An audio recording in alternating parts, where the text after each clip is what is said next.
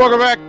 Uh, we are here on a snowy Thursday. We thank you, folks. Hopefully, uh, you're fully nestled in at home. Uh, no school, so that was there. Uh, if you're a mom and you had the kids for the first time in a couple of couple of weeks and you had them all day in the snow, uh, we sending good thoughts out to you because we know your hair is frazzled and your nerves are wrecked. You had to deal with it today and you wasn't ready. Uh, but that's okay. Coach Kenny Wilhite is with us, and he's taking us through the journeys that is that, that, that are recruiting in the state of Nebraska. You spoke of the young man. I want you to finish the story and go into more detail. Yeah. So when when you you have that conversation, and I told the young man, I told his parents, I was like, listen, you know, let's get you to a school where you can play and possibly transfer back. Now you have film. You're not sitting there for two years, maybe three years, and then you're looking crazy. You know what I mean? So what his parents, his mom and dad told me was they appreciated my honesty from day one. That's all I cared about was tr- hopefully leading the kid in the right direction. Because if there's a South Dakota offer, North Dakota offer, those teams are winning now. Go play there, and then transfer up. I mean, we had a kid. Plus, from- you'll still be seen. Plus, you'll still you'll have film. Yeah. You'll have film. So they appreciated my honesty, and then I went up to um, the One Academy uh, thing he had with um, like a combine. Saw the kids' parents. Talked to a couple of guys I knew on different staffs. They watched the kid, and he got an offer. Parents reached out and told me thank you. So there you go. That's usually how it works behind the scenes, and we don't talk about it a lot. Uh, there was a Husker athlete that was here, went through some stuff, um, was it, was looking for well, what what do I do next? And I went, you know what? Normally I stay out, but I'm gonna I'm gonna step in, and they are now at a national caliber program that fits the personality of the people involved. But that means that you have to know, you have to care, and you have to be willing to add the time to it Yes. right? You have to do that. Um, in Nebraska, across the state, and people, I'm not sure people recognize how different the pockets of Nebraska when it comes to high school football are. It, it's not all the same. No. So when you go to the outskirts, and there is a, there's a dude. How difficult is it to recruit a guy that just isn't familiar with Lincoln, is not familiar with how, because life in Scottsbluff is different than life in Lincoln. Mm-hmm. There are different things required. The conversations that you have with parents when you when they tell you, "Hey, coach, he wants to play for Nebraska, but he needs some money. We need some money." The funniest way to say it for me to ask you, how quick is the dismount when somebody starts talking to you about money? Well, there's no dismount. Okay, The next thing I'll say is, what is your GPA? If you have a high enough GPA and a high enough test score, you get academic money. That takes the, some of the burden off their parents. So if they have a high enough GPA and test score, let's get the ball rolling. Let's get them over to admissions. Get the transcripts over to admission. were you allowed to set that in play to put i would have loved to have met you seven years ago and been able to say hey let's take that idea of getting student athletes prepared for college even as a walk-on academically hmm by putting programs in place to make people aware that as a freshman, here's a way for you to save your parents money. As a sophomore, here's a way. As a junior, and here's when you need to have the academics in play. Is there a program in place for student athletes across the state of Nebraska to know what would be required for them to walk on and be covered academically? I don't know if there's necessarily a, a program in place, Mhm. but if there's a kid that came to our camp that I saw who stood out, Mhm. then I'm like, ah, he may not be, uh, he may be a step too slow. Mhm. He may not be quick enough. But I thought two years from now he could be. Mm-hmm. So I may say, "What's your grades look like? How's your grades?" That's my first conversation to any kid. There's nothing I can do for you if you don't have. There's nothing we can we can do for you if you don't have grades. So what are your what are your grades? And if a kid said, "Oh, I'm at a 3.5," first thing I will say is make sure I get that transcript when you get back to where you're going. Mm-hmm. And if I looked at that transcript and I say that kid has a 3.5 right now, Mm-hmm. I'm gonna get him to, you know, start working on the admission process because admissions will look at that. Now, if it, his junior year, if he has 3.5, 3.8, and he has a 26, 27 ACT, Mhm. he can get academic money. Let me ask if you can answer this question. You can, if you say you can't answer it, that's fine either. Um, let's say it's Austin Jr. and he's got a 4.0. Yep. and he's a pretty good. He's a he's a second team all all conference player at a position of need at the University of Nebraska. Not going to get a scholarship offer otherwise. Could he be in? Could his enrollment opportunity or eligibility be enhanced? Oh, oh, yes. If if if Austin was a second team all state Right? player, Like, does it help him get to the University of Nebraska? If yeah, so Austin may be a second team all state player Mhm. with a high GPA. So there's position of need. So you have a ranking. yeah. Austin's number three on that ranking. Austin may move to number two because Right. now now let's he could possibly help us in two years, and it's not just about his GPA, but his stock has risen because of it. Well, You, you can use gritty lunch pail, Right. uh, whiteboard. use all those for my Yes. for me and my kid. Use them Yeah, all. yeah. You know, take you. So- circle it and you put coach's kid because you he's going to help us in the classroom. And if he's tough, yeah, he can help us. It, it's because all of that's in play. I would love one day for you to set up your own uh, chart of let's say it's a it's a, a, a, a there's three kids Mhm. and they all have the same level of success. They're all thousand yard rushers in high school, uh, top level. Uh, all of them are thousand yard rushers. They all have 15 touchdowns.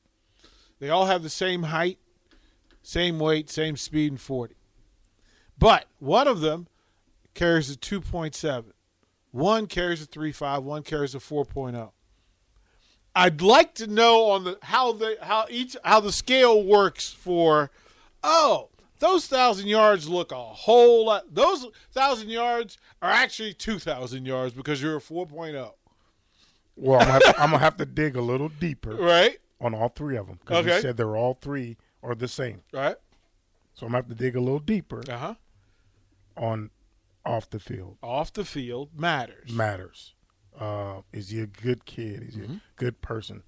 Um, mom and dad good people. Do they get overly involved, Oh, def- or do they have to stay s- out? You're gonna have to write an entire book on what makes what defines a good student athlete parent. Like that deserves its own TED talk, bruh. Because they don't know. No, and I I would love to educate parents on that. Yeah. In the recruiting process and how to stay out of it and how to when to, when to get involved, when not to get involved. Were the parents of first time players easier or harder than parents who had had a kid go through it before? First time players are harder.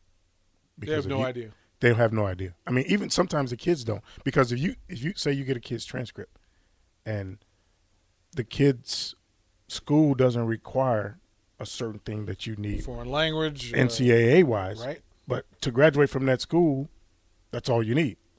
So, and then now you think the school counselor knows, but sometimes the school counselors don't know. Well, because they're not really in the student athlete business. They're in the student business. So they don't know. So now you have to tell a kid, hey, here's the deal. I need your transcript ASAP. And once I get that transcript and they tell me, then I relate that to that kid. Hey, you need another year of this because it may not be required at your high school, but the NCAA requires you to have it. Well, so would you? I think there's great value in you going from school to school in the state of Nebraska and making sure that anybody that is considering playing at the next level that they go through the clearinghouse. Like that would be helpful because it helps them track, and then having somebody with intelligence and knowledge being able to tell them, "Hey, this is going to be a sticking point for you. You need to improve on." Yes. So if say you got a transcript that didn't look good, Mm-hmm. so you you tell them to hold out on putting registering for the NCAA clearinghouse Right. because now you have to possibly go to summer school, go to night school, get some grades Get that two two to a two better nine, before you go put your uh, transcript. and then having a way to teach them how, which Yeah, is the other part that gets lost in it. yes, Um, and I found that in uh, most programs that I've been in, teaching, asking kids to study is one thing. Giving them a way to study and teaching them how to study is where the bridge is. I'm gonna give you an example of myself. Mhm. I knew nothing about an ACT or SAT when I was in high school. Now that was a long time ago. Now Yeah. it's a long time ago. So, you know, sophomore year, starting varsity, you know, I kind of let my academics slip. Junior year, from one class, I was ruled ineligible, right? So I had to go to summer school. That whole summer school semester, I still was not educated on recruiting process. What do you need to be eligible for college, NCAA wise? Man, this dude came to me talking about you have to take the SAT uh, on this day. I was like, what the heck is that? No, SA, ACT. I'm like, what? So I never studied for it. I didn't know. I- I never knew it existed. So I didn't know the importance of the essay. I knew about it because all the I went to a predominantly white school where where it was a big deal. I right? did too, but it was never. and it was a who's who in America type of academic program. Mhm. But I didn't know the value, the weight of the SAT score. So the first time I took it, I was like, whatever. I didn't push Mhm. until they told me, hey, bro, and this is another thing. It was it, it wasn't until late in my junior year when the offers start to come, and they said, okay, so let me explain this to you. If you're trying to go to University of Virginia, the scale is here. Yep. The scale, this is, if you're not a 3 9, UVA is off the table. Now, if you want to go to Tech, you can probably go to Tech. William and Mary's 3 8, Tech is 3 3 6. Uh, Richmond is a 3 5. ODU's a 3 5. If you're below that, you're probably talking about Virginia Union, Hampton. Hampton's a 3 3. Oh, so I really got to get to work. And then I learned that in order to do those applications, I had to get all of these GPA, uh, this GPA up by the next end of next semester. hmm And if nobody had ever told me that, the scholarship, the, those letters would have stopped, and the offers would have never become official because I never met whatever standard has to be there. How often? I mean, and again, Nebraska academically has its own its own standard, but that's a big part of the recruiting process. Oh, yeah. like you could play here, but you would flunk out. I always t- tell my players, you don't go, you don't fail out of college because you don't have skill. You ha- you fail out because you don't handle the other stuff. Right? You're more likely to flunk academically than you are fail because you you're not a good football player. I can't speak for other universities, but Yeah. the University of Nebraska, you got to want to fail to fail. With all the resources they have academically, in in that in that West Stadium, Mhm. and the guy that's heading that, Mhm. you got to want to fail to fail at the University of Nebraska. If you don't walk out of the University of Nebraska with a degree, It was on purpose. it was on that was on you, because the resources you have and the people over there that that I tell you what they the hours that they're that they spend in West Stadium, you got to want to fail. Even for 150 It don't matter. Every student athlete, that guy is in charge of every student athlete. Now he has assistants, Mhm. and I'm gonna go ahead and say his name, Dennis LeBlanc. Mhm. He was there when I was there. He got me graduated. Yeah. I didn't. Again, I didn't take school serious, but once he stayed on me, him and Keith Zimmer, um, I realized that hey, I need this, and if it wasn't for that, I wouldn't be where I am right now. But um, that guy, he is. I call him the, excuse my language, but Mm. the white Joe Clark. You Mhm. seen lean on me. Yeah. Yeah. I call him the white Joe Clark because one, he care he genuinely cares about every student athlete that comes to the University of Nebraska. He treats them like they're his kids, and he's on them. If you have a project due a month down the road, or if you have a test or something or assignment due a month down the road, he's going to know about that. and He's going to ask you about. it. Have you started on that? I mean, he'll send messages at 10, 11 o'clock at night about a player, and I'm in that. If it's a walk on, hey, he needs to get this done by this time. I'm like, Dennis, go to sleep. I mean, it's eleven thirty at night. dude. Those people are But angels on earth. That's man. because he cares. He genuinely cares, and he loves what he's doing. I just look. I, I find it all fascinating because hearing it from you, val, you know, confirms and reaffirms a lot of the things that I've spent time trying to help folks on, and knowing that that you were in this space makes it better. It also uh, makes me worry because you ain't gonna be here long.